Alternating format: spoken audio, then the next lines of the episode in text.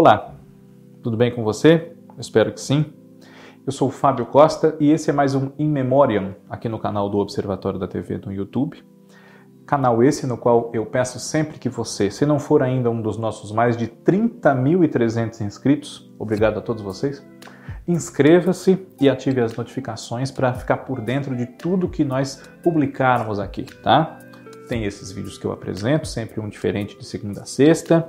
Cadu Safner com o Olhar Latino, a Kaká Novelas, o Cristiano Blota, o João Márcio, a Rose Fareias e muito mais. Então, ficam todos sempre convidados a prestigiar esse nosso trabalho que é feito com muita dedicação, muito carinho para quem gosta de TV como nós. E antes de começarmos aqui o nosso In Memoriam dessa semana, eu quero corrigir uma pequena indelicadeza até que eu fiz no nosso In Memoriam anterior, né, sobre o Cláudio Marzo, porque nele eu citei que perdemos o Tarcísio Meira, né? É uma perda recente, ainda muito sentida, né? Deixa uma grande lacuna na nossa dramaturgia aqui no Brasil e para além do Brasil também. E eu, na hora, tomado um pouco também pela emoção, etc., porque nós gravamos aquele In Memoriam no exato dia da morte do Tarcísio. Né? Então eu, na hora, acabei não, não me referindo a outra grande perda né, de muita riqueza para nossa dramaturgia, para nosso cinema, a TV, enfim, que ocorreu no dia anterior à do Tarcísio, que foi a do Paulo José. Né? Paulo José, é, temos um Vale a Pena aqui no nosso canal sobre ele também, né? Podemos fazer essa homenagem a ele em vida.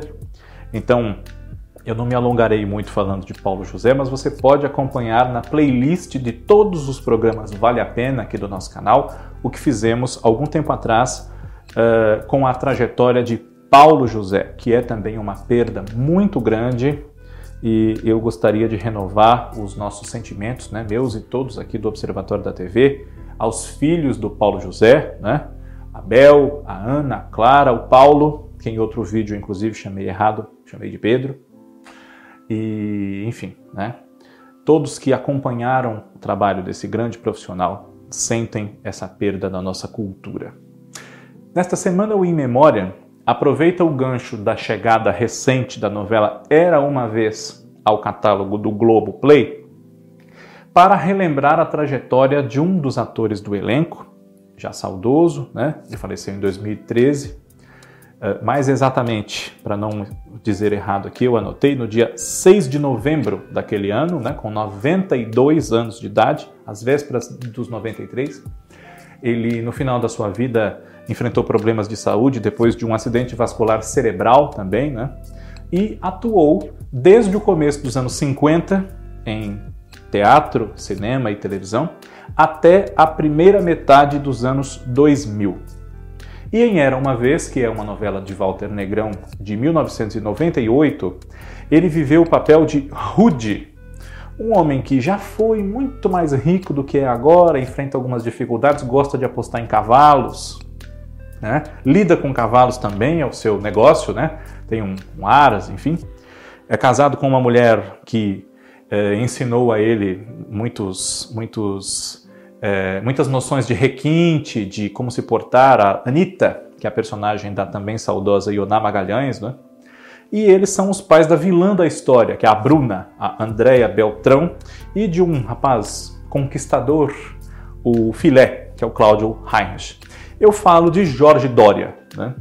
Jorge Dória não se chamava Jorge Dória eh, de fato, né? era um nome artístico que ele adotou em homenagem a um amigo dele, o Leone Dória, e nascido em 1920 no Rio de Janeiro, na região do Maracanã, né? no dia 12 de dezembro de 1920, ele na verdade assinava Jorge Pires Ferreira.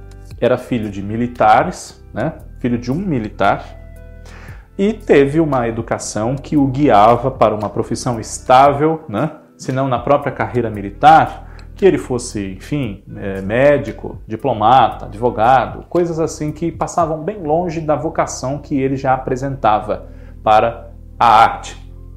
E só após a morte do pai dele, quando ele já tinha praticamente 30 anos de idade, foi que Jorge Dória conseguiu dar vazão à sua veia artística, especialmente a cômica, né?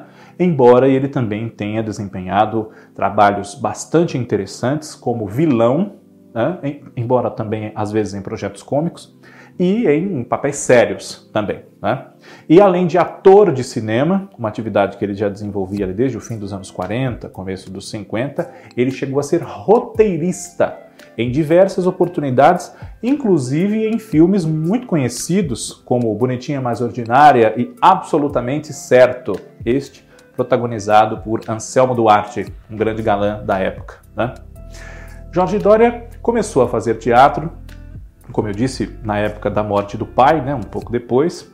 É, estreou como ator e também como autor junto à companhia da atriz Zaquia Jorge. Confiro aqui para não me equivocar. Né?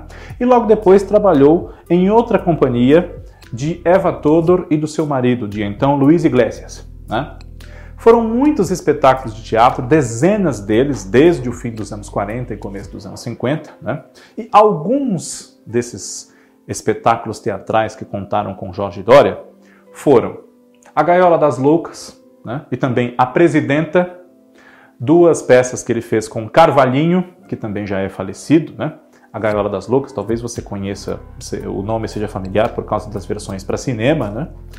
Uh, ele também participou de Escola de Mulheres, participou de O Avarento, Sabrina, Plaza Suite, Freud Explica, Explica, né?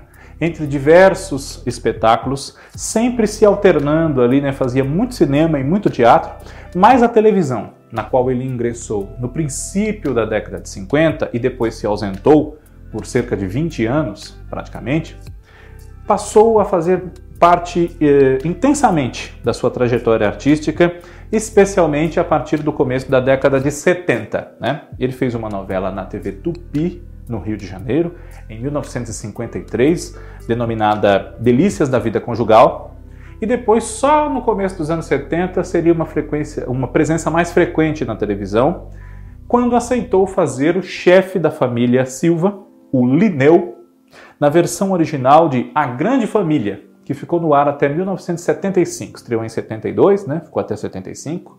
É, textos de Oduvaldo, Oduvaldo Viana Filho, Armando Costa, entre outros profissionais, inicialmente Marcos Freire, Max Nunes, né? E ao lado dele nesse elenco, Luísa Mafalda, Brandão Filho, Luiz Armando Queiroz, né? Elza Gomes, entre outros, né? Depois, o ator participou de uma das primeiras novelas das seis da TV Globo. É, o Noviço, que se baseava na obra teatral de Martins Pena e era escrita por Mário Lago. Né? E só voltaria às novelas depois, em 78, em O Puro do Gato, de Braulio Pedroso.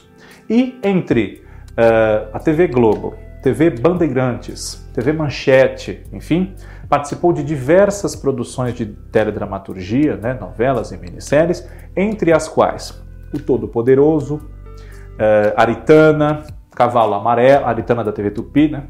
Cavalo Amarelo, O Amor é Nosso, Parabéns para Você, Champanhe, Livre para Voar, Breg Chique, da qual ele participa de poucos, mas inesquecíveis capítulos na pele de Herbert Alvaray, o marido de Rafaela, Marília Pera, e de Rosemary, Glória Menezes, né? A Rainha da Vida, foi o conselheiro Vanoli Bervaldi, Que Rei Sou Eu, uma pessoa odiosa, né? nessa novela do Cassiano Gabos Mendes, em 1989. Esteve em Tieta, Rainha da Sucata, Meu Bem, Meu Mal, Suave Veneno, Zazá, Vira-Lata, 4x4, Olho no Olho. Né?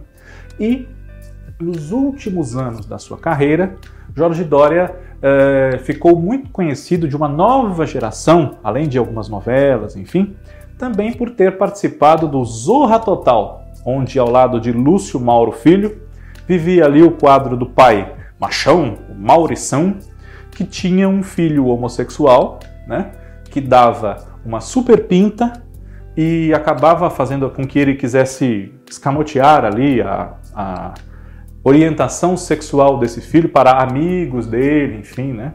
O Maurição e o Mauricinho.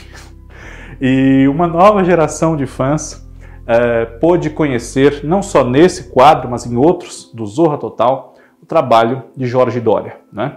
No cinema, o ator também esteve em cerca de 20, 20 e poucas produções no decorrer da carreira e algumas delas muito significativas para o nosso cinema, como A Dama do Lotação, O Assalto ao Trem Pagador, uh, O Sequestro uh, e, e, produções que mostraram que Jorge Dória, né, em alguns casos desses não eram comédias, né, ele podia fazer mais do que comédias, embora tivesse o timing para a comédia, que ele mesmo dizia que a pessoa ou nasce com ele ou não consegue desenvolver. Para fazer comédias tem que ter o timing, tem que ter o dom, ou você tem ou você não tem.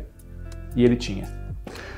Acompanhe Era Uma Vez com Jorge Dória e outros grandes nomes no elenco, se você não conhece muito do trabalho do ator.